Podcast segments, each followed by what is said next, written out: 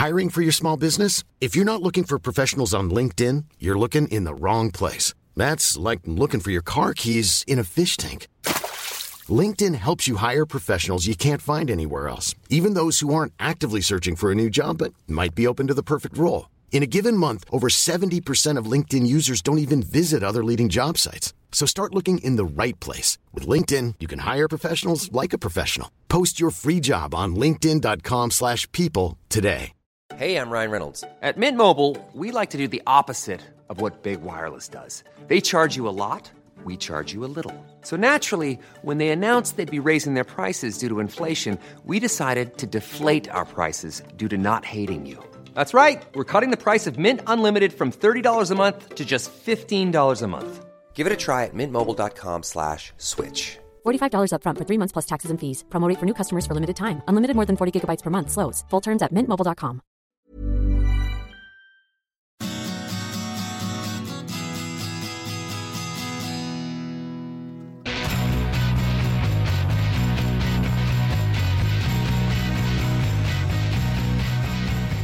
Okay, hi.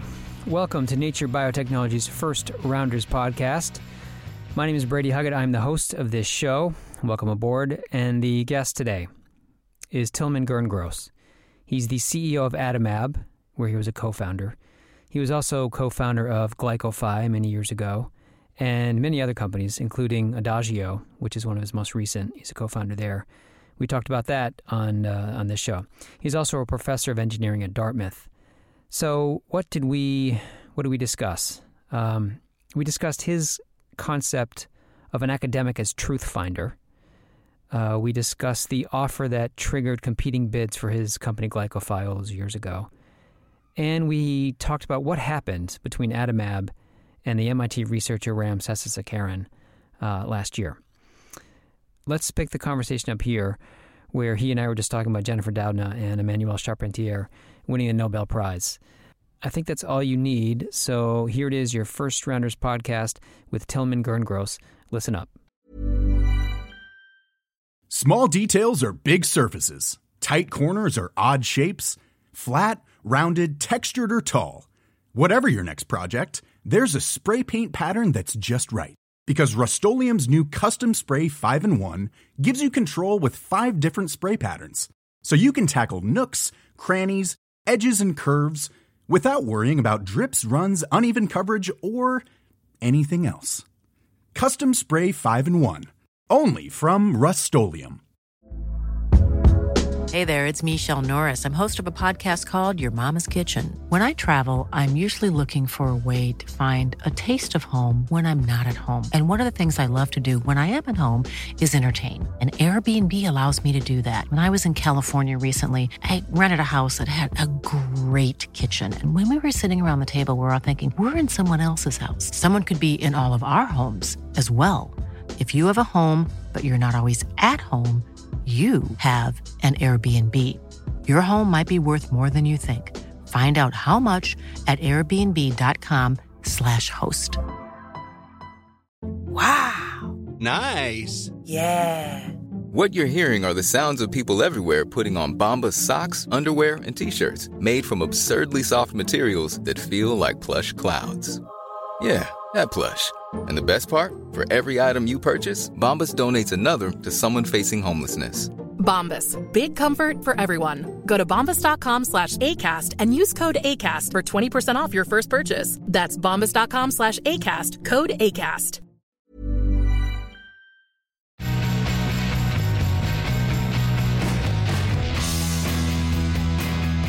You know, the other thing is, I've, I've because I was, you know, doing my research, I always identify you with Adimab. I think that's because the first time I really sat down to talk with you, you were CEO of Adimab, but I'd forgotten all about Glycophi, really. Yeah, yeah. Well, that's when I knew Laura. I knew Laura from Glycophi. Those were the Oh. early glycoengineering days. Yeah. Yeah. Okay. Well, we'll get to that. But um, so you know, the the first thing I kind of want to know how you first understood that you were going to pursue a life of science, or thought that maybe you might want to pursue a life of science. I think it had much to do with like um, the family I grew up in. My father was an architect. My mother was a interior decorator, a designer, and a sculpturist, and so it was sort of an artsy kind of scene. And what I, while I appreciate that, and I still do to this day, um, it's a world where opinions matter way more than facts. You know, it's like this is an important piece of art. This is a you know a derivative and this is like not so important this is kitsch and this is real art these are all opinions right and and i found it very hard to navigate that world because there was nothing like tangible you know like one day was this and the next day was that and I just didn't like that. And so I think people look for stability and, and, and some people find that in religion. That wasn't my thing. And I certainly found stability in sort of in science where you could ask very concrete questions and um, if you're smart enough, you can devise experiments to answer those questions, and that gives you at least, uh, you know, an answer that you can that you can rely on. And yeah, you come back a year later, and it's still the same answer, and other people can reproduce it, and it's it's it, you know it's still the same answer. And so, that world to me was just extremely appealing, and so I think that's what led me down that path. Yeah, the, the idea in art sometimes where things go in and out of favor. It's great one year, and ten years later they've decided no, and that turned exactly. you off. Exact. That totally turned me off. Yes. Uh, but you, if your dad being an architect, that's kind of a mix of science and art a little bit, right? I mean, there's engineering in there. There is, but again, amongst the architects, they're the ones that are more on the engineering side, and they're the ones that are way out on the artsy side. And my father is way out on the artsy side. Oh, I see. I see. Um, so where where did you grow up? Um, we we grew up really all over the world. My so I was born in Austria, Oh, uh, in in southern Austria, on the border to Italy and um, my grandfather was the village doctor in this village in the Austrian Alps, and um, and then uh, um, um, when I was four or five years old, we moved to the states. My father went to UCLA, and so. No, he was a student. He was a student oh. of architecture there. Um, um, and so that's when the family moved to to LA, and I went to uh, elementary school there and then we moved back to Germany and then back to to Austria. And so I, I, would say in elementary school, I probably went to like six or seven different schools. We just moved oh, all seriously? the time. Yeah, oh, yeah, wow. yeah. What is So- that? I mean, I you know the the stereotype is is that makes you um, that you make friends easily. Is that true? Did that feel true to you? Like you're forced to be able to make friends easily and approach people. I don't know. Shake I, no, no, no, no. I, I think that's a that's a common uh, common uh, response that people have to to that sort of story, and I think there's some truth to that. But also, it makes you le- less um, impressionable to local customs or local vernaculars or local, you know, um, cultural norms because you have sort of a different, I think, a more broad picture perhaps, and um, and so I think for me it had both effects. I mean, I, I get along with most people, but um, I think it also helps you sort of form your identity uh, perhaps a little bit earlier. Yeah, and then you just keep that identity no matter where you go. Exactly. Yeah. And and sometimes that identity becomes like the family, right? You have your brother. I don't know. Do you have brothers and sisters? I do have a I have a sister. Yeah, she she lives in Jamaica, um, and then I have a whole bunch of half siblings. Okay, so sometimes that family unit gets real strong if you're moving around like that, and that becomes your core identity. Well, in our case, it was complicated because my parents got divorced when we were 12, and then we started. You know, my mother moved in a different town, and we lived with my mother, and so um, in in our case, that was not, I think, the net outcome. The net outcome was more that I became extremely independent very early on. So I remember like 16, 17, um, you know, where other kids were like. Um, getting involved in stuff that got him into trouble. I had plenty of that, but for example, I was really interested in gardening of all things, and I had this huge vegetable garden. And it's and what I loved about it is you sort of put the effort in, and over the course of a season, you get all these wonderful vegetables back, right? And I liked cooking, and so I just had very different interests than than many other people. But I had lots of friends that enjoyed being part of that, and so it all ended up well. This this grandfather of yours that was a, a physician. Did that have anything to do with you turning towards science too? Maybe the the idea of medicine or healing.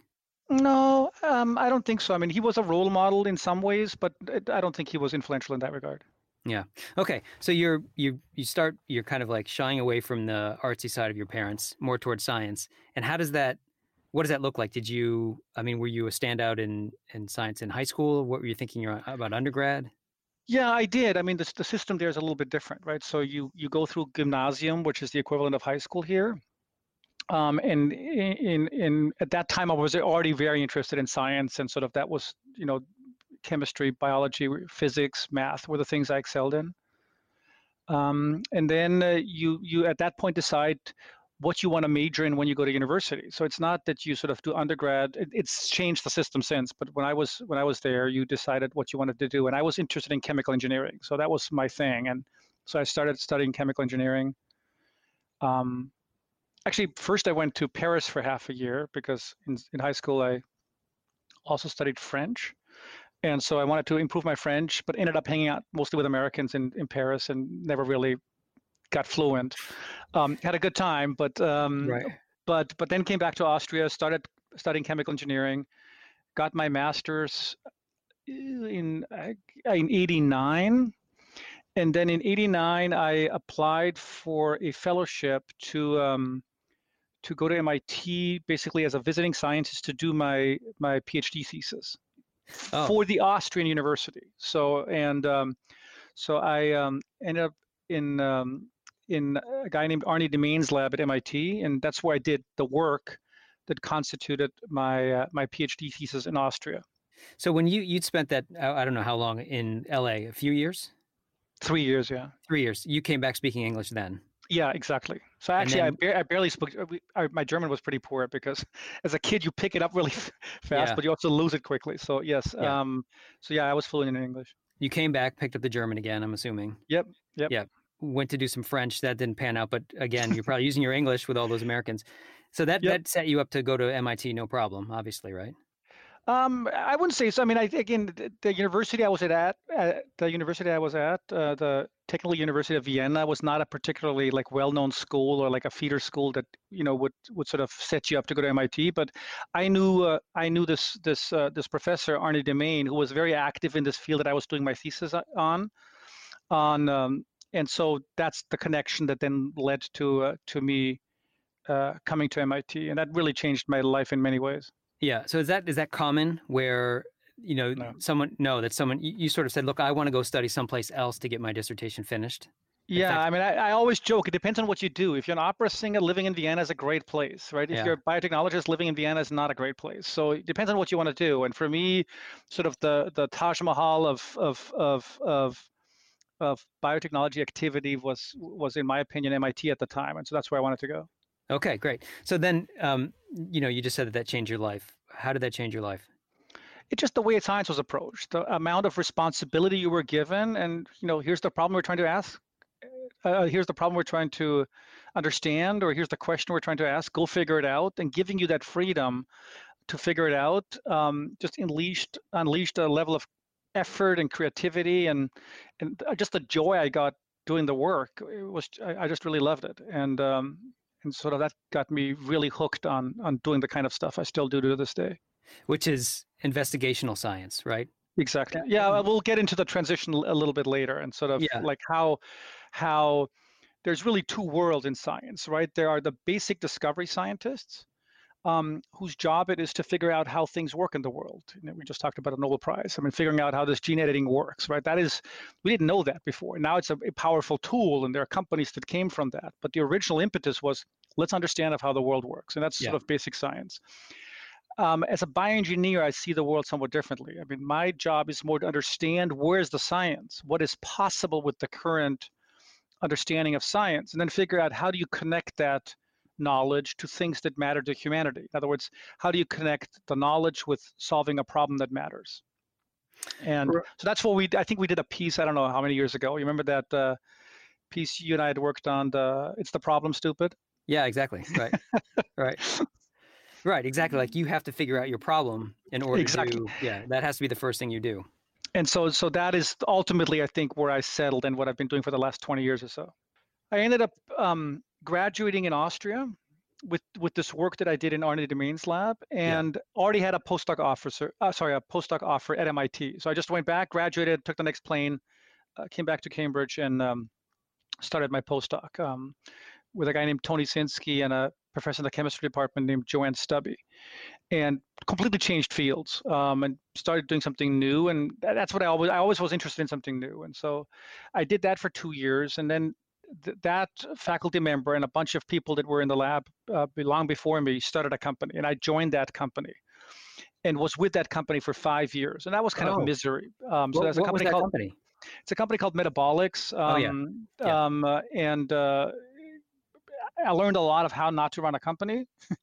um, and uh, so I was there for five years. And then uh, in, in 98, um, I left that company and joined the faculty at Dartmouth. Okay. So they formed the company and asked you to be in it. And yep. you, so you saw that from the ground up, meaning the way it was formed, uh, whatever IP they had, where they got their funding, et cetera. You were part of all that. I was the first employee, I think. Yeah. Yeah. So did that sort of cue you into how to start a company? even whether you were learning the negative things, you know, you said you saw some things you didn't like, but you know, you were in at the ground floor. I think that may have helped. It's hard. It's hard to. It's hard to tie the two together. Um, yes, I mean, I'm sure I learned a few things. Yes, but I don't think it provided a, a sort of a blueprint of how to do this um, later on. Okay, so when you left it, I mean, you wrote a paper. So we should talk about what metabolics is, right? Metabolics is yeah, it was a, it was a, so the story was was that um, it was an interesting story because there, there's a theme that we may actually get into a little bit deeper, which is, um, in my view, society is predisposed to receive certain information. And when they receive that information and it's confirmatory of their own views, they just like eat it up. Like, for example, one view is plastics are bad and we need to replace them, right? Nobody will dispute that with you. Yeah. Nobody has any facts really, but and in fact, in my opinion, it's the exact opposite, and we can get into that later. Um, but that's just it's it's it's it's uh, it's what the public thinks. Um, and when you feed them what they think, they'll like it. Or like now, like you know, we're gonna do a drug discovery with artificial intelligence. Everyone eats that up. There's no evidence that it has really done anything profound, but you know, people will eat it up all day long. Yeah. So um, so this particular um, area was around making biomaterials, bioplastics from renewable resources. Again, bread and butter issues. Who's going to argue it's a renewable resource, it's biodegradable, and it's made by a living system? Well, isn't that that's just green all around? Yeah. What nobody factored in is when you actually account for the material streams into the process that include fertilizers and all the stuff that needs to happen to make the raw materials, you end up actually using more energy and you're emitting more greenhouse gases than when you just make polyethylene from, from natural gas and oil. So in other words, the, the, the net impact on the environment is worse if you if you do this quote unquote green process. And I started to appreciate that because I was running the process development group there. I realized how much cooling these reactors needed. I, re- I realized how much agitation and how much oxygenation they require. And that's, you know, in a small scale, it's a little compressor. At a 100,000 liter scale, that's, you know, huge, huge energy consumption. And I think I was the first one to sort of ask the question, well, if this is so green, let's just quantify the inputs and outputs. And that analysis led me to the conclusion that, yes, if you want to use up a third of the US agricultural land, if you want to emit more greenhouse gas emissions, if you want to utrify the water and you know have nitrogen and phosphate um, emissions to the water increase. If you want all that, this is a great technology. If you want to do something good for the environment, it's probably not a great technology. And so um, uh, that was a rough awakening. But this goes back to this topic that you brought up earlier, which is I want to do something useful. And so I, this was a hard lesson because I spent five years in industry and then maybe a year at Dartmouth figuring this out. So six years of my life I spent on something that retrospectively I say was more or less a complete waste of time. Yeah, but that, so yes, all the things that you just said g- agree with. But isn't the idea right? Is that eventually, once you have these few flagship companies that learn how to make bioplastics, eventually the costs come down. They get they get more energy efficient. The carbon footprint lowers, and eventually you make bioplastics that are easier and better on the environment. Or or you're saying it's never going to be possible well, my, my analysis wasn't actually looking at the real world energy consumption. It was just saying if this is 100% thermodynamically efficient. So I was already assuming all the improvements that are possible. And even under those scenarios, you just could not get there. You just could not get there. And, and so, and, and the other thing is, again, people think that biodegradability is such a wonderful thing. But let me tell you what actually is going on in the world right now. The world is collectively, other than, of course, the United States, is trying to reduce greenhouse gas emissions and trying yeah. to to, to reduce that. So if I give you two plastic materials, one that you throw into a landfill that is inert and doesn't do anything, and the other one actually degrades into methane, that's a bad thing. That's not a good thing. So this whole notion of biodegradability feeds into a human behavioral problem, which is like we just throw shit away, and and then we want it to disappear. but we have to pay for that convenience in the form of greenhouse gas emissions. So you choose your poison. I'm saying, or I have the position that that biodegradability per se is not a good thing actually, because it leads to greenhouse gas emissions. Yeah, but uh, okay, so I'm walking around saying things like, well, bioplastics are going to be the thing we're going to use one day. We're not going to use petroleum uh, based products anymore, and that's going to be a positive. And I'm, I'm, you're basically telling me that I'm just spouting the idiocy things that make me feel better. I mean, if you twisted my arm, I would say yes. I, I, I, I don't think you're right, Brady. I don't think you're right. I think this is a this is a this is a bullshit story that's been sold to the public for many years, and because it feels into look, I spent. You have to listen to someone who spent six years of their life trying to promote this stuff and figure it out. I mean, I really know all the details of how this process works, what the shortcomings are, and what I'm telling you is no, you're not right. You're wrong. And and and but but I everyone wants to believe it. Again, if you sell them, here's something that is you know uh, biodegradable, made from a renewable resource, and made by living sold. Everyone is like, love it. I want that. Yeah, right? no, I did. I, I totally agree. Listen, what I hate I want... to tell you is polyethylene is an incredibly uh, is an amazing material. Just its its its physical properties um, and actually the relatively low environmental impact to make it. Yeah. And then when you throw it away, it's just fossil carbon that we extracted, we then used, and then we put back into the ground where it is inert. It's not leaking anything out. It's just like sitting there doing nothing. So anyway, it's a longer discussion, but uh... well, no, look, I I love this idea that uh, you know it's true because it this applies to everything in our world right now, especially politics. That you believe the things that you want to believe because it makes you feel good, and it sort of scratches you where you itch. I get that, and uh, I do want to believe the person who spent six years of life studying this and says it's actually not going to work the way we all want it to believe all believe it's going to work. So yeah i mean you know absolutely tell me those things. My but, view is it is not going to provide an environmental benefit. If you want to like stimulate uh, employment in rural areas of america it's a good thing because there's going to be more farming activity. But with that you're using agricultural land to make plastic that you're now taking away from the food supply. So again, these are always way more complex these issues, and people re- reduce it to sort of the few sound bites. Yeah. Um, but that's not how the world typically works. I mean, that's the same thing with corn and, and ethanol, bioethanol, right? Absolutely, absolutely. Yeah, yeah. Yes. Yeah. Okay. So five years uh, at Metabolics, and then a year at Dartmouth, sort of putting the paper together, and you published a paper saying look. I, I, published a paper in Nature Biotech, and then I, I did another piece with a friend of mine in uh, in Scientific American, sort of like explaining the whole thing to the sort of scientifically minded um, general audience. Yeah, and was there, you know, you still had friends, I'm assuming, at Metabolics. How did that go over? not so well. I would I would say even at Dartmouth. I mean, you know, the people that that sort of hired me into their group that were hoping that I would be uh, involved in, in research promoting the conversion of biomass into fuels and useful materials. I mean, they, that was not the outcome that they had hoped for, but there was no choice for me. I mean, this is the conclusion I came to, and and you know, I think at the end of the day, as an academic, you're you're you're paid to be a truth finder, and yeah. and and then you publish the work, and then you have to live by whether it's meritorious or not. Nobody's yeah. ever debunked any of this, by the way. They may not like it, and they'll complain about it, but nobody is like he's wrong because of this, this, and this. Yeah, Nobody. I mean, there's there's still a fairly robust bioplastics industry out there trying to tackle this problem. But you moved away. You after that, you went to Glycofy, or you formed Glycofy.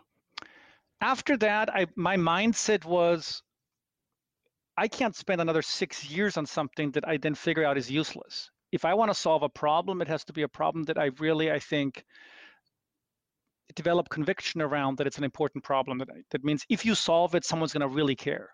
Not yeah. if you solve it, you give the impression of solving an, an important problem. And so I think that six-year lesson, you know, sounds like a, a, heavy price to pay, but it's it really reinforced in me uh, the the notion that if you are going to pick a problem, make sure that you that you that that if you solve that problem there's there's a there's a meaningful change or it has real impact. And and so that that i think idea uh, became very clear to me in that sort of 99 2000 timeframe.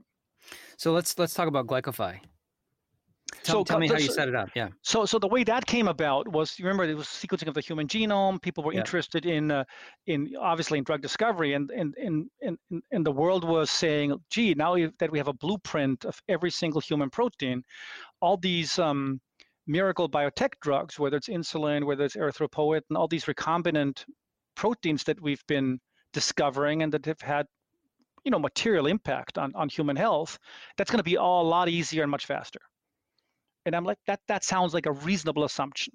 But if that's true how do people make these proteins? And at the time mammalian cell culture was still in its infancy. It was still a process that often had low yields required um, uh, animal derived substitutes that again at the time were a big issue. Remember mad cow disease and things of that sort. So yeah.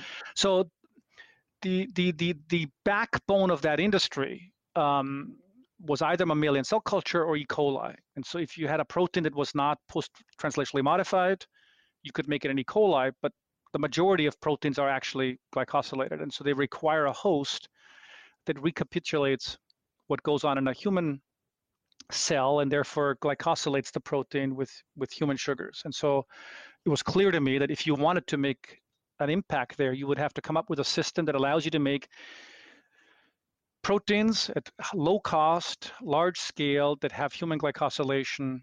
Um, and I thought Chinese hamster ovary technology was not the answer to that. And, and, again, don't forget at the time it was it was hilarious because people were talking about making recombinant proteins in in transgenic goats. Um, in, in transgenic animals were very popular at the time, right? Yeah, yeah. Goats, cows, chickens. The entire farm was recruited as a as a transgenic expression system. A lot of people were making recombinant proteins in plants, corn, tobacco, and, and things of that sort. Um, Still I mean, do.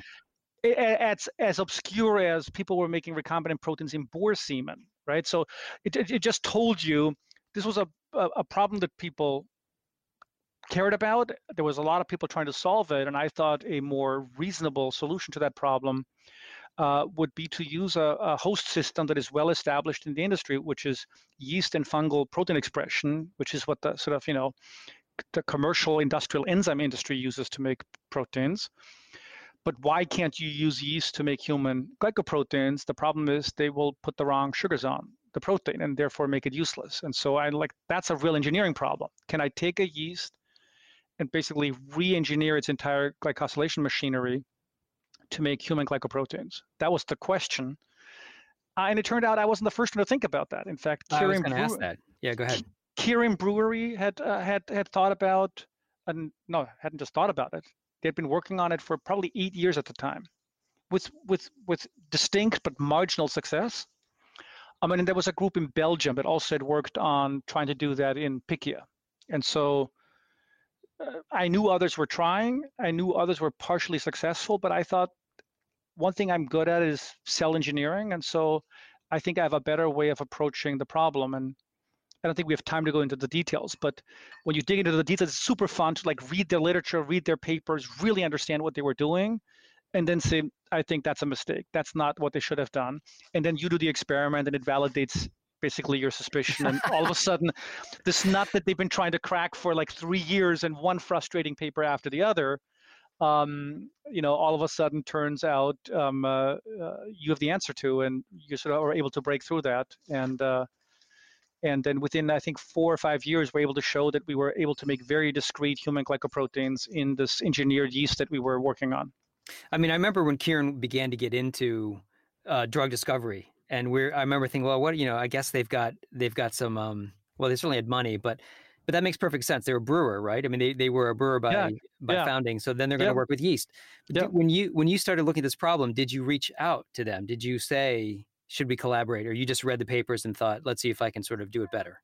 No, we did not reach out to Kieran. Um, however, I mean, again, I really studied their papers, and there was one guy, I forgot his name now, but he was just my hero because this guy had sort of pushed the envelope the furthest. And I remember years later, probably after Glycofy was already acquired by Merck, I met him at a meeting and I was just like, oh my God, you're that guy. And he's like, oh my God, you're that guy, right? And it was just such a funny meeting because I sort of had um, had um, had a huge respect for the guy, but you know they weren't able to sort of really get it to work, and we ultimately did get it to work. So Yeah.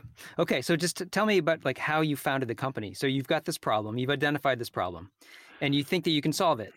So Yeah, then, so- then what? Then what did you do? yeah, and so this is where Dartmouth is a really unusual uh, sort of academic institution because while it's really focused on undergraduate teaching, the the alumni and sort of the people that are on boards around here are very entrepreneurially minded. And so I was fortunate. I was teaching a class with the former dean of the engineering school, and we would have lunch together. And he asked me what I was doing, and I said, "Look, I'm working on this problem. I think this is a really important thing." And he said, "Like, you know, I know two people that are really heavily involved in the biotech industry.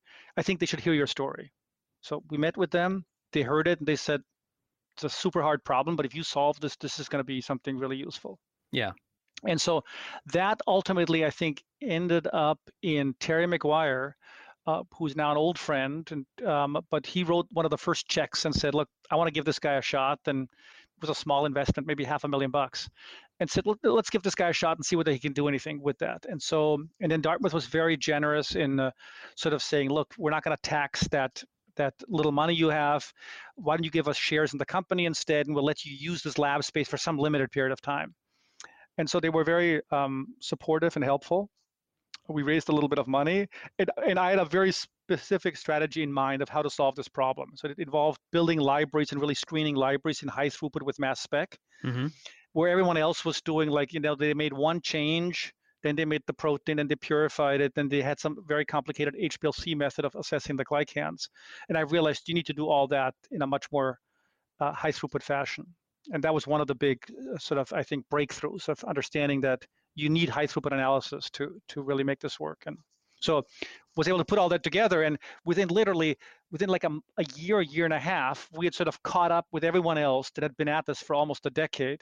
And that's when people sort of developed faith that, hey, this guy said he's going to do this and looks like he's really making progress. And that's when we were able to raise more money and so how so okay so this half a million that you get uh, you start sort of using that money to do more work at Dartmouth, though.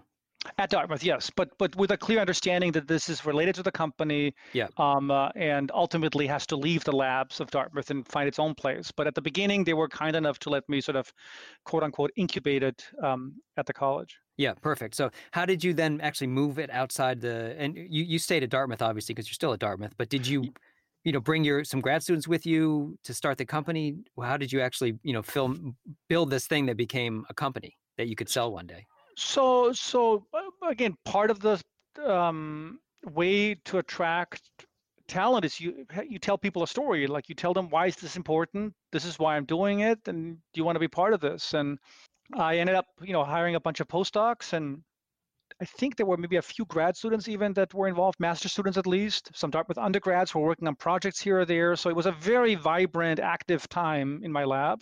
Lots of people, like totally overcrowded. Um, so that's that's how we got the original team together. And at some point, we moved the company out, and they became employees. Um, everything at the beginning ran through Dartmouth payroll, and they were sort of postdocs, yeah. right? And and yeah. so and um, so so then you're set up in an actual space you're running a company i don't how many people were there when it was sold so i wasn't running it so my part this this former dean that i mentioned um, his name is charles hutchinson he he was my sort of business partner i you know i was taking care of the science and he was taking care of fundraising. Ra- raising money and he also yeah. he was a former dean. He knew a lot about you know um, organizational behavior and how to manage people and things like that that i wasn't necessarily a, a master in at the time. Um, so so I learned a lot from him, and so he ran that, and I basically ran the science, and so we we raised successive amounts of, of, of, financing, started bringing in pharma partners that were interested in the work because they really felt that this may be the future, and so within a few years we had probably six seven partnerships where we were showing people that we could make their protein that they thought they had to make in in CHO um, in this yeast, and so which is which was faster and cheaper it was faster, cheaper, and so so at the beginning, the whole game was you make proteins in yeast is cheaper than making them in in CHO cells. Yeah. What ended up emerging as a much more important aspect of the whole story is that at the same time that we were doing that work, the sort of the, the glycobiology community was appreciating that these sugars have profound impacts on um, pharmacokinetic behavior, pharmacodynamic behavior, half-life in general, um, on tissue-specific targeting with antibodies, effector functions are highly glycosylation dependent. So all of a sudden, an industry that had one way of making all of these drugs and had no control over the composition of glycosylation, all of a sudden had a tool where you could take this yeast strain, it would make that structure. You take this, it makes a different structure. And now you could take a protein and make it with all its different glycoforms and then figure out which one is the most potent or which one has specific properties you're looking for. So it was it was a, a really uh, uh, up to that point um, unknown capability or nobody had that ability to do that at scale for sure. And so it's, that's what became the I think the more interesting aspect. And so these farmer partners would come in and say, "We want you to build a protein that looks like this." Exactly. Can do it? You with this sugar structure. Right, exactly. You'd say we can do it. Here it is. Yep. And then they would, I don't know, they would then order it. You would fulfill an order from them, or no? No, you would then license them the cell line, and then they would use that cell line for their manufacturing process. Eventually, so you, you could have done that, you know, forever. You could have just kept bringing in farmer partners.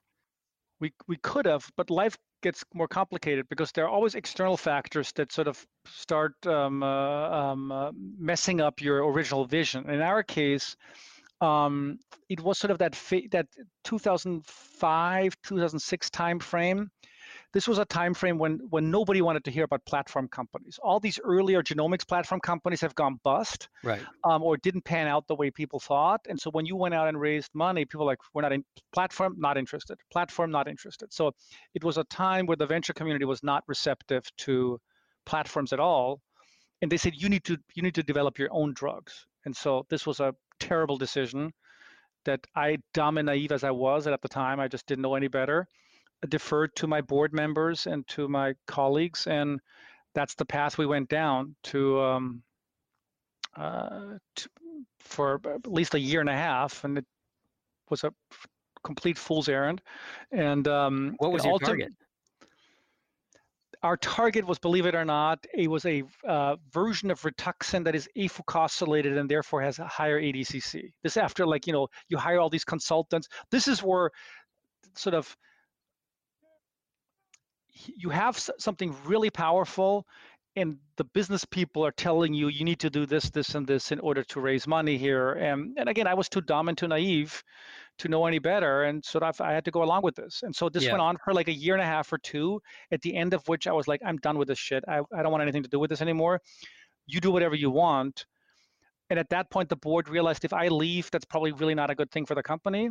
And so they fired the ceo they hired to like execute the strategy um, I got back in charge, and then within a few months, we did a big deal with Lilly, a big deal with Merck, um, and and momentum really picked up quickly on sort of doing work for others and being a platform, and uh, and then like you know half a year later, uh, what happened is we we met with our colleagues at, at, at, at Eli Lilly, and they said, like, we really want you to do all this work for us because we're very interested in this technology. And we said, love to, but we can't. We're fully at capacity.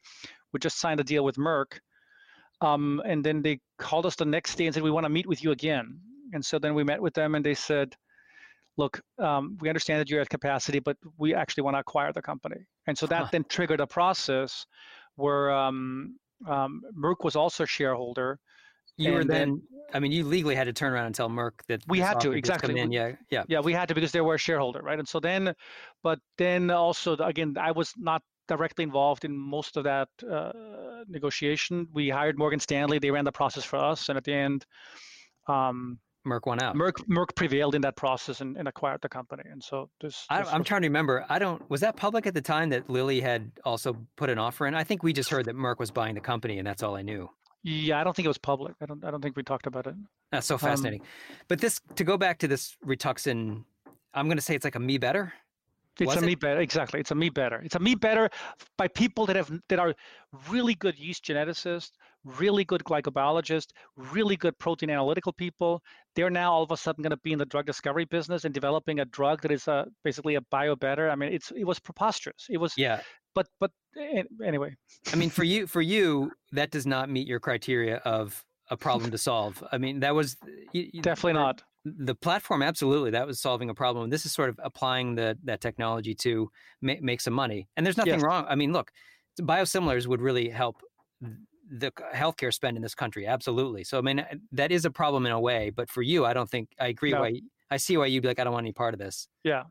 yeah. And also the, the the atmosphere was just the science was more and more getting deprioritized. The really good people were like realizing that this isn't a place where they have a real, you know, intellectually curious home and they wanted to leave, and so it just became increasingly difficult. And and but the good thing was, you know, I, the board realized that if I left, it would be bad, and they were willing to then basically go back to. Uh, um, focusing Science. on the platform, and, and it all worked out. And so, and again, yeah. what's what's what's so funny now is like, you know, this, this was in 2006 that Merck acquired the company, and it was at the time 400 million dollars was real money. Right now, that's yeah. just like you know that's lunch money.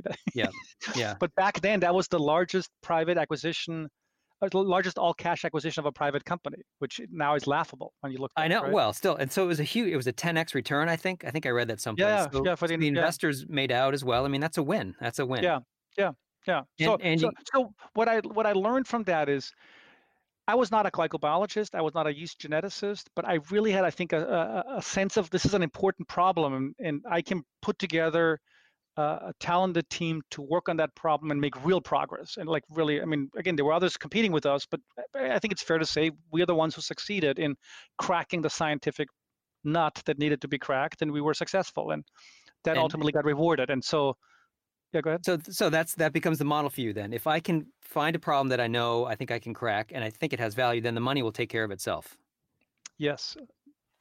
Okay, so then then then you turn to Adimab when you're done with Glycofy. Well, that's, that's another interesting story. So there, you know, at the time again, that, that was 2006. Merck had just acquired Glycofy. Um, a lot of people came to me at the time and said, like, I've got this great idea. I want you to work with me on this. And I looked at them, and some of them were interesting, and one of them was an antibody idea. Mm-hmm. Um, and uh, and so I looked into that, and I thought, hmm, that's so interesting. I mean, the whole world of pharma is talking about how they're going to shift away from small molecules into biologics, and I'm like.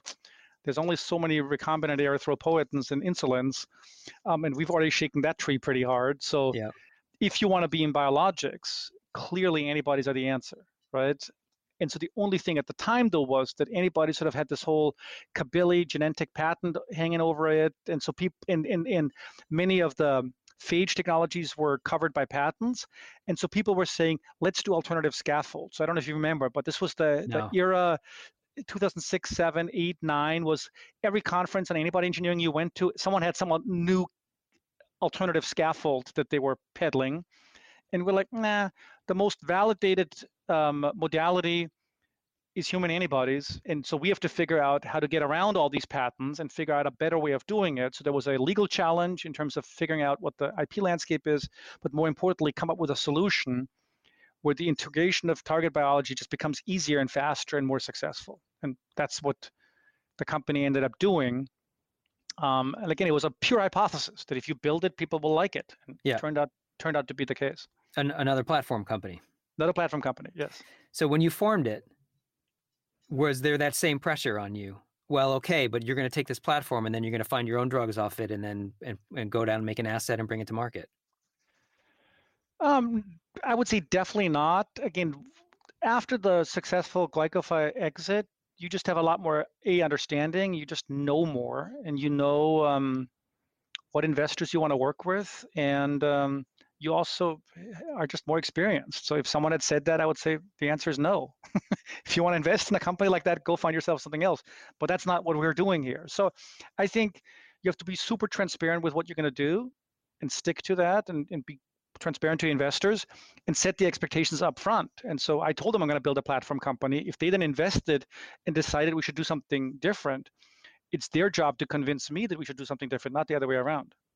And, and do, do you think that you had that power because you had that big exit? Now you sort of yeah. can say you, yeah. you think so.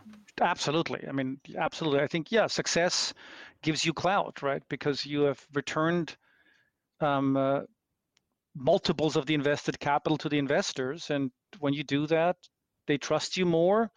They want to work with you more, and um, and and and they'll believe you more, right? I mean, let's not forget. I mean, this is an industry that is that is very interesting because, in my view, there's an incredible amount of bullshit going on, and and it's an industry that you know promises a lot, and um, and, and very often delivers way way way less, and, and and so it's it's reasonable for investors to be very skeptical when people say they're going to do X, Y, and Z.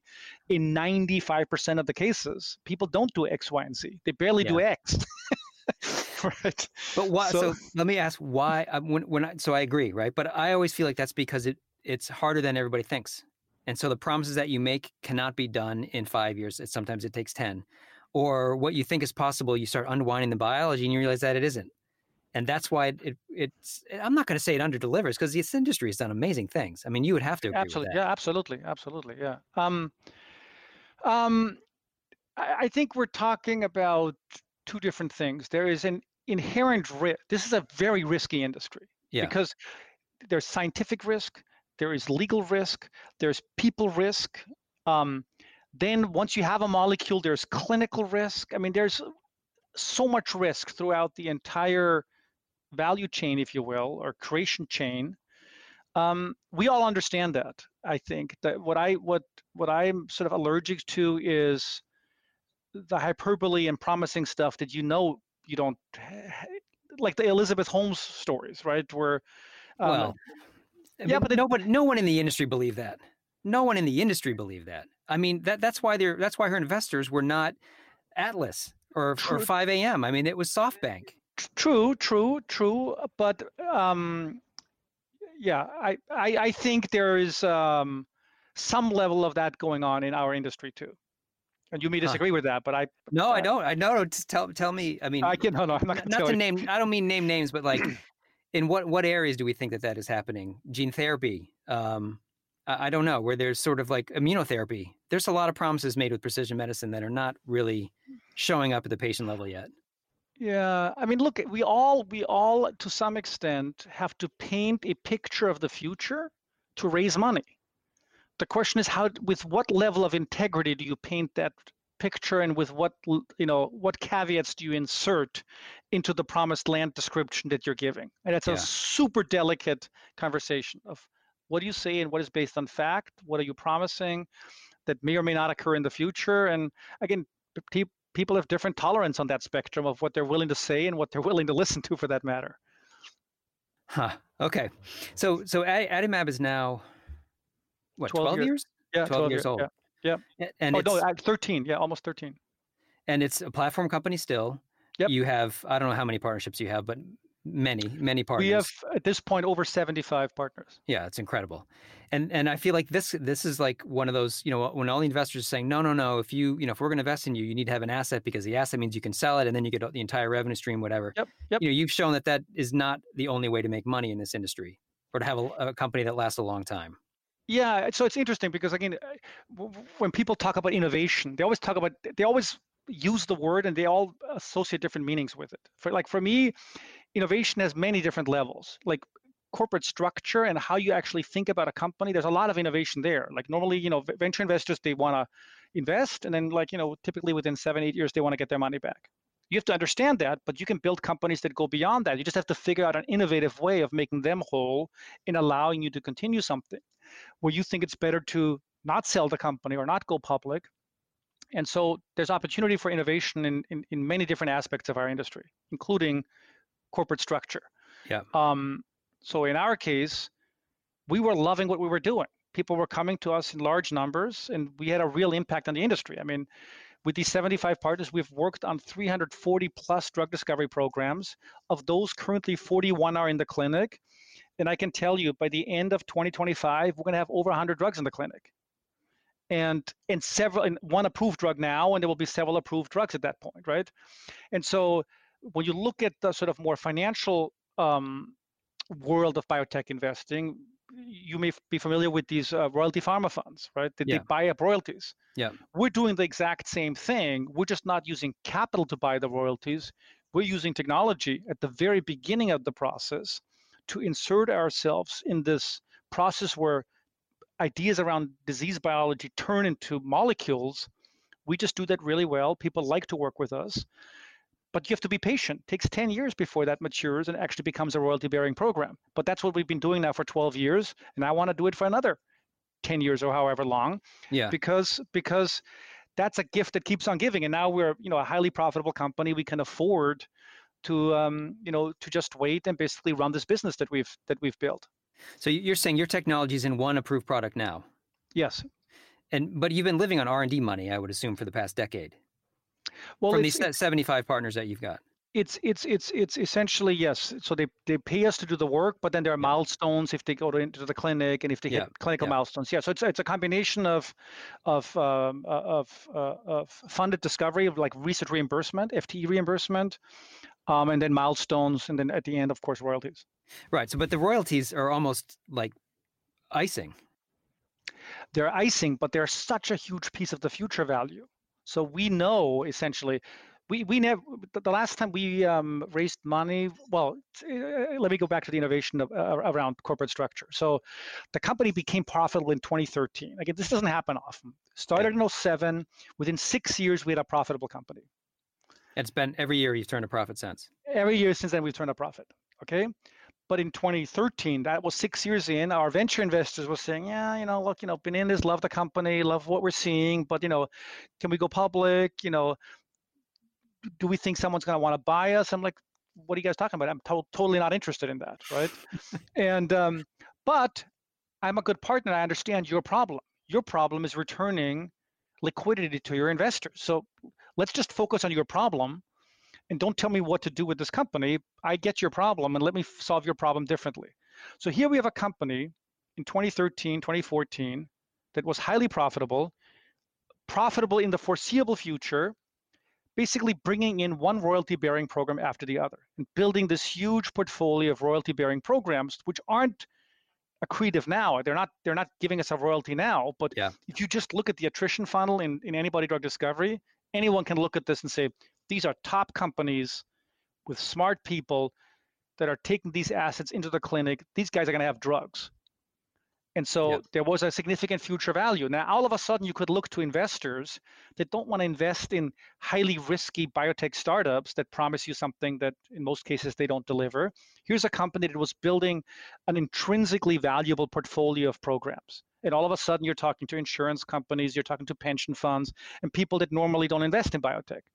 And so, what we simply did was say, okay, great, we'll sell you shares, and then we'll take that money and we'll buy out the venture investors. And so what we did is over a period of time, um, we started redu- they used to own like 35% of the company the venture investors and we, at this point they own like 18% and we just every year we buy them down a little bit and we bring in new investors that are much more long-term investors and care much more about the intrinsic growth of that portfolio than uh, near-term liquidity well, how, so that's how we solved that problem uh, so I, I love that but how did you decide on what those share prices were going to be um, at the, the, in the first process, we ran a, a uh, we ran an auction basically. We said who's the highest bidder, and then we came to a price. And at that point, that was in 2018. That was at 1.1 billion. For your your net worth. For the total uh, market cap of the company. Yeah, your market cap, right? Yeah, and so, so we sold we sold I think. Uh, we sold probably around 10% of the company. So we got $110 million and we just took that and bought out the existing investors. So like Google Ventures, we bought them out completely. Um, but, uh, so do they have to, if you say, okay, we went out and did an auction and they valued the, the market cap of Adimab is going to be 1.1 billion, you said, and uh, so that sets the share price at X. You then turn to Google Ventures and say the share price is going to be X. We want to buy you out, and they have to agree to that or no. No, no, no. We, what we said is we're willing to buy your shares back at this price at this price. Tell us and, what you want to sell. And then so Google, in the case of Google, they said, look, we have a relatively small position. It's uh, timing wise, we would like to sell the entire position. And I'm like, everyone, by the way, everyone had, so 10% of the company was sold to the new investors. So yeah. everyone in the company was able to sell 10% of their shares, right? You, that, you, the, the employees everyone, the yeah, employees, okay. the, all the everyone had, had the right to sell 10% of their shares. It's like going public then. It is like in, that, in that way, yeah. yeah. But uh, what I can tell you is, I wasn't selling any shares. I was not interested in selling shares. So I was able to take my allocation of the shares I could have sold and said, okay, you know what, Google, you've been great partners. I'm going to allocate you all my liquidity. So if you want to sell them all at this price, I'm going to give you that. And so that's how that worked. And so but they, they could have said, no, we don't. Th- these are only for the investors. Said, look, it's been 10 years. We want to get exactly, out. Exactly. You, okay. I was right. scratching their itch because they were yeah. telling me we want liquidity now. If you want liquidity, here it is. So that's, that's what we did. Yeah. And so, yeah, so, so it was, I think it's a, it, it, I've not heard anyone else do this in our industry. And so, Me neither. So, so, so, so Brady, what happened then is we did that in 2014, 15, 16, 17, 18.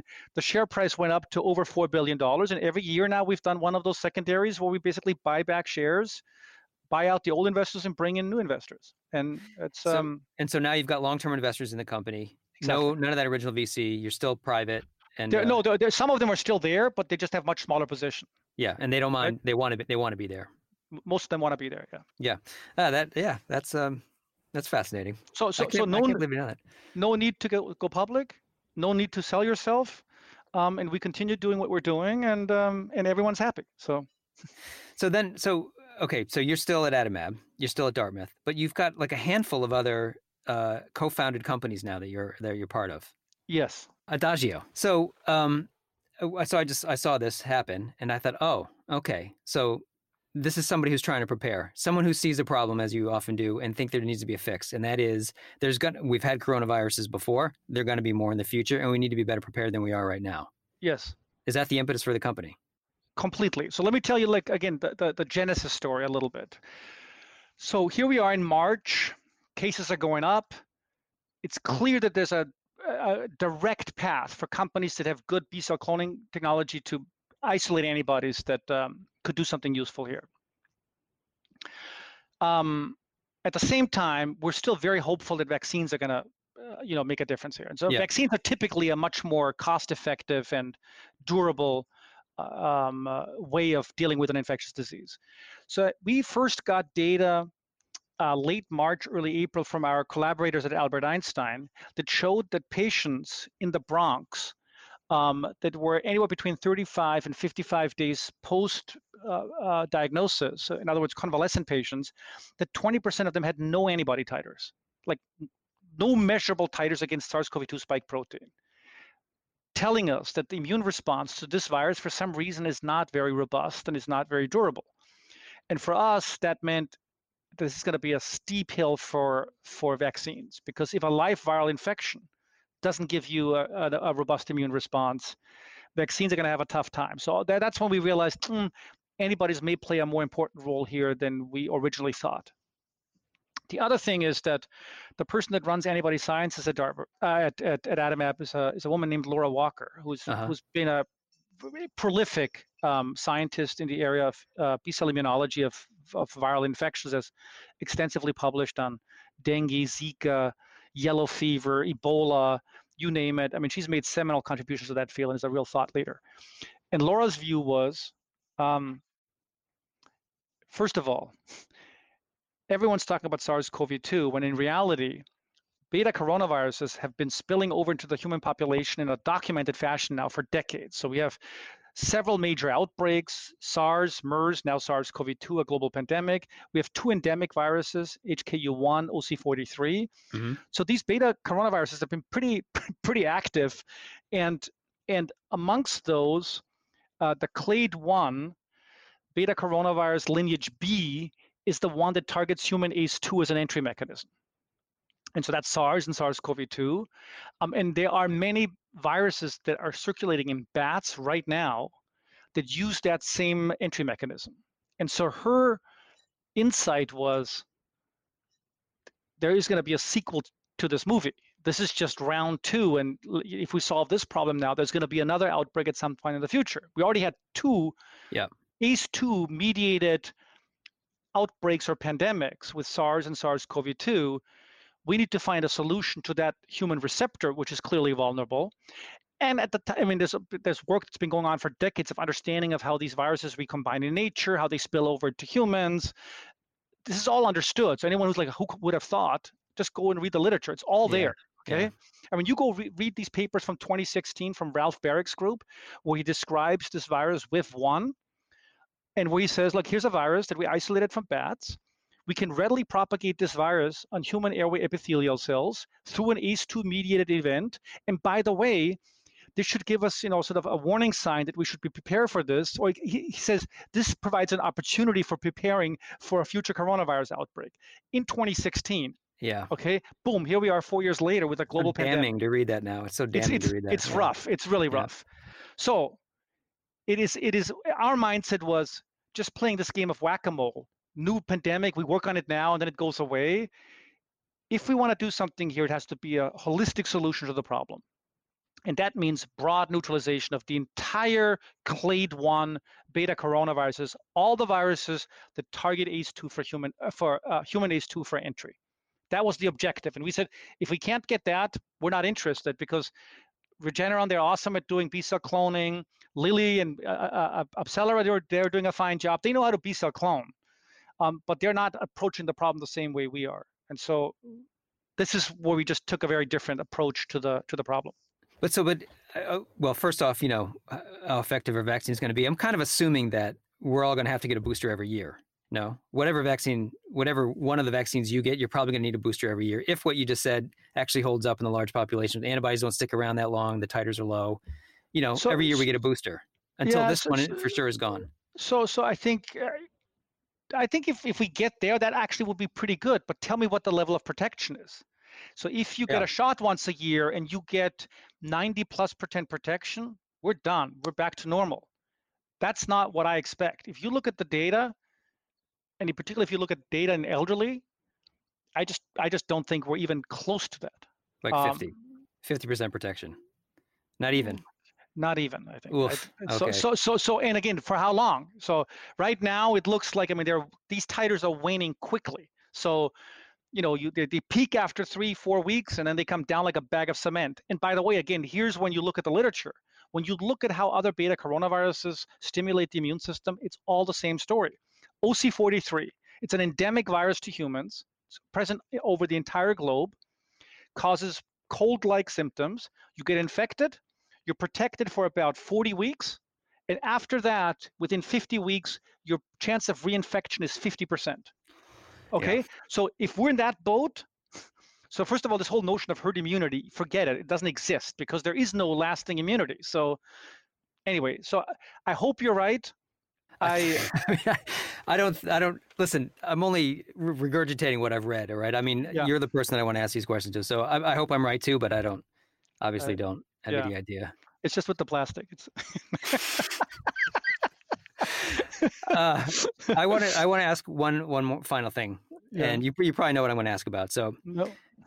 uh, a couple years ago, a year ago, a year ago, you yeah. Adimab put out a paper and saying that Ram Sasisekharan's uh, paper on uh, influenza antibody and a Zika antibody had been previously published in other in other journals. You said that they could not be reproduced. He's an MIT researcher. There'd been a company formed around his research, and it was a big deal, right?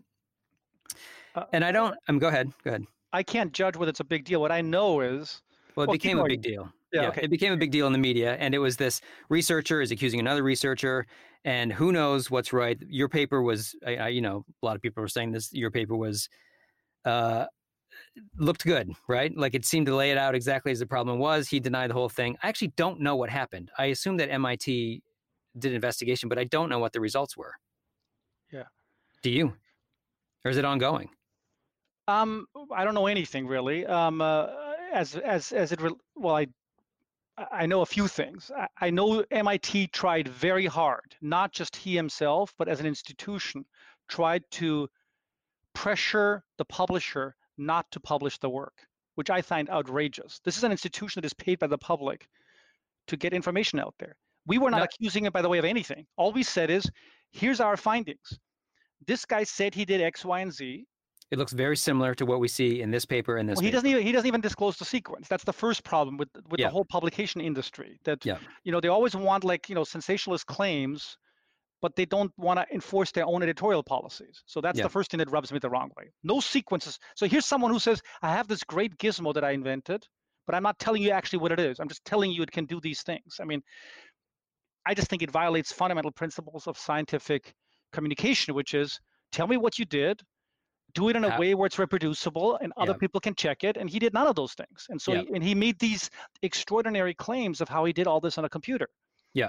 And so then our head of computational biology, who's just an incredibly good sleuth, well, I should say this also. Within Adimab and my co-founder Dane, whenever we hear heard his name, everyone thought he's full of shit, and it's not true. Previously, Pre- because we we had worked in this area for many years too, and we understood how incredibly difficult it is.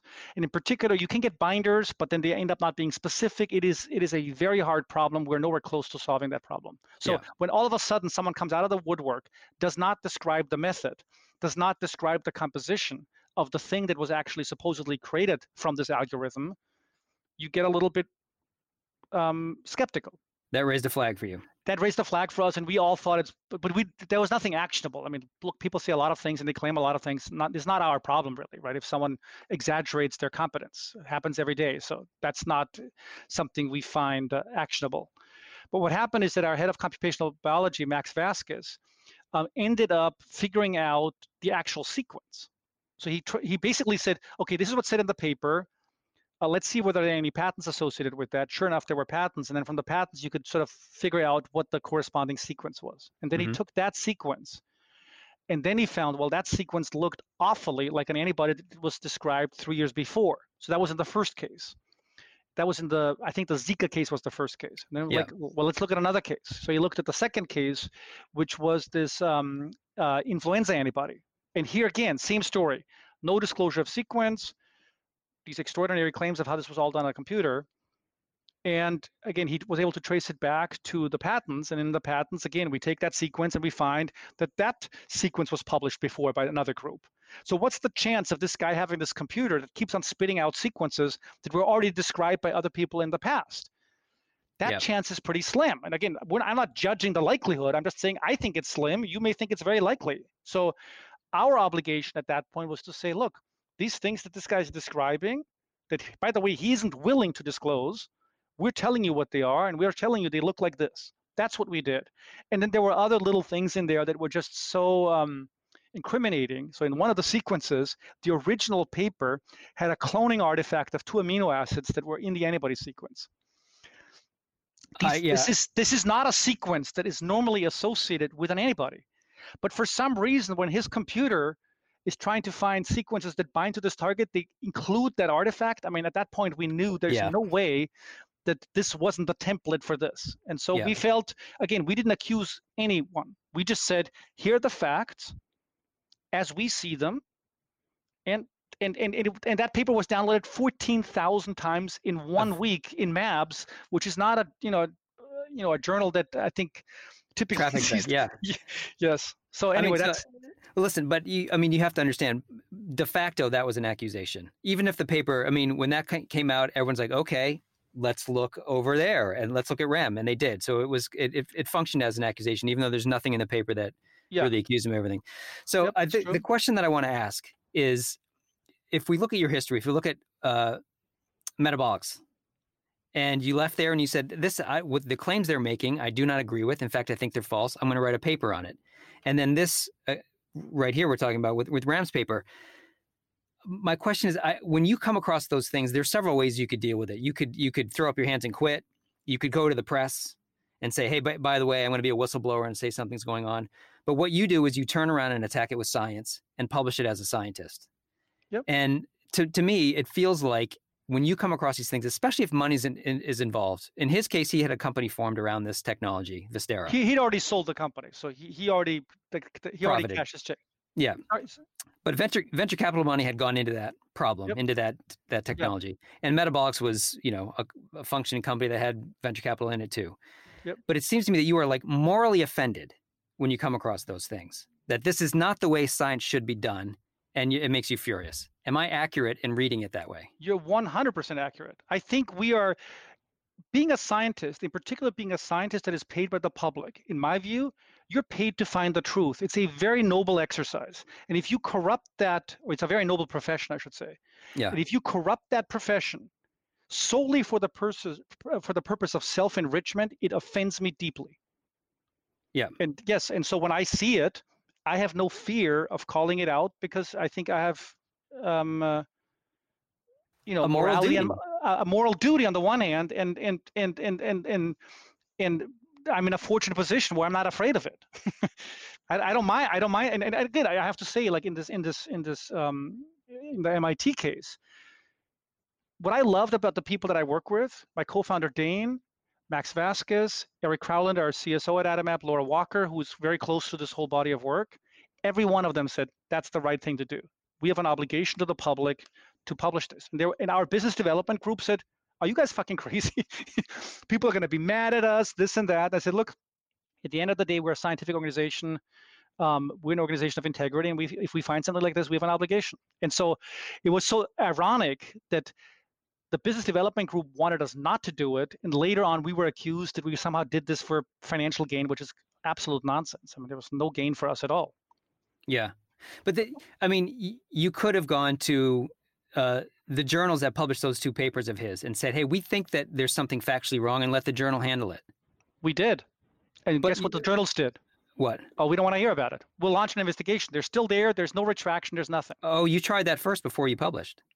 Um, we told them in advance, telling them that this would come out, so that they were prepared, um, and that they could sort of react to a, potential media inquiry. They Yeah, I mean, the, the- sad thing is, they, they don't care. I tell you, they don't care.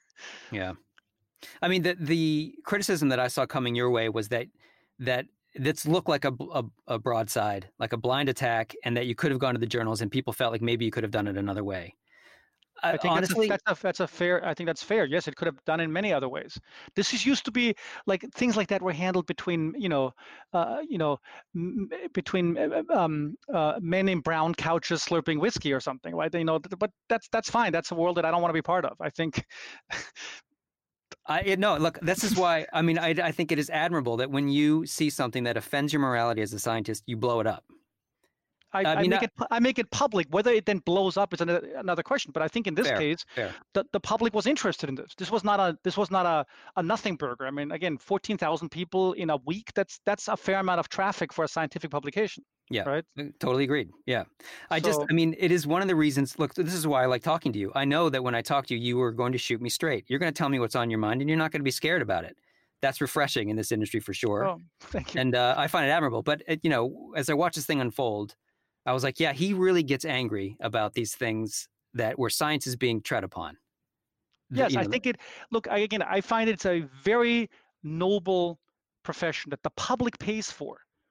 That's when you abuse that trust just to you want because you want to enrich yourself. I'm offended by that. Yeah, I, I really I find that offensive. Yeah. And angry. I don't think I got angry. I just think, look, we have the fact. Let's put the facts out. Let's see where they fall. And if I were to like judge the response we got, um, yes, there were some people angry that wanted to, you know, his his his buddies, but the vast majority of people um, that reached out to us were like, we really admire that you guys did this. That was, and we feel there was nothing in it for you other than standing up for the integrity Yeah. of science. That was Yeah. the overwhelming response. Yeah. And again, I have no idea if this is if it was accurate or not, but I don't know. I was waiting to see what would happen, and I don't know that I've ever saw anything. Well, this is where my huge, again, I told you before, MIT had a life changing effect on me. And I always viewed it as sort of the Taj Mahal of truth seeking and like Yeah. this incredible institution. And then how I saw them behave in this situation, I just was really turned off. Um, that was not, and again, institutions like that can, can, can, can survive a situation like this easily. We investigated, this is what we found, end of story. But Yeah. I think their desire was let's sweep this under the rug and move on. Um, that reminds me, I want I want to ask you something that has nothing to do with this podcast. So, uh, just going to say thank you for doing this. Yeah, it was Uh, fun. I I- enjoyed it. Totally enjoyed it. Um, and uh, I'm going to pause this. Hold on.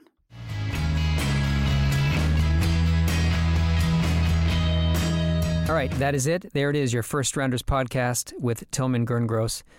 Thank you, Tillman, for the conversation. I always enjoy it. Um, I thought that was really interesting the way they provided liquidity for early investors of Adimab without ever going public.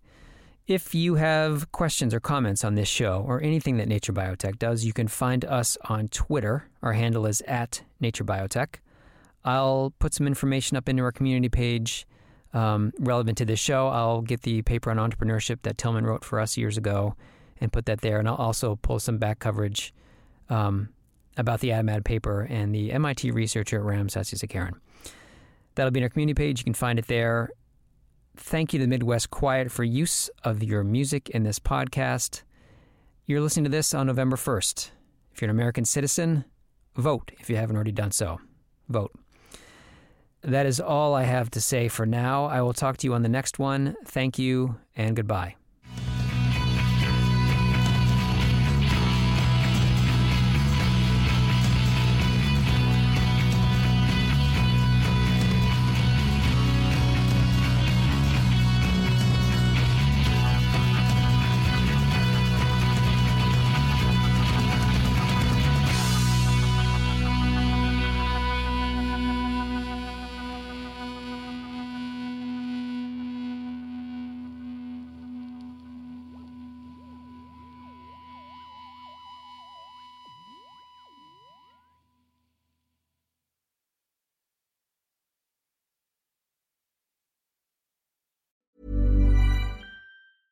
Even when we're on a budget, we still deserve nice things.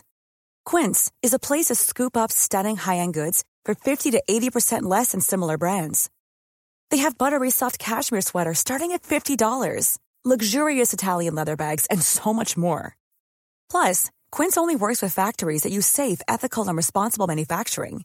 Get the high-end goods you'll love without the high price tag with Quince.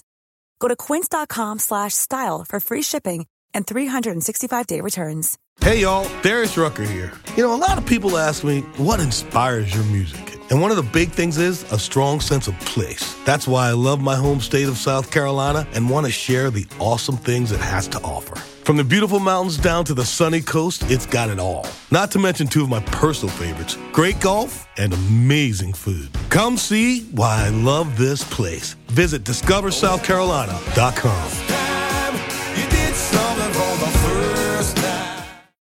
When you need mealtime inspiration, it's worth shopping Kroger, where you'll find over 30,000 mouth-watering choices that excite your inner foodie. And no matter what tasty choice you make, you'll enjoy our everyday low prices, plus extra ways to save, like digital coupons worth over $600 each week. You can also save up to $1 off per gallon at the pump with fuel points. More savings and more inspiring flavors make shopping Kroger worth it every time.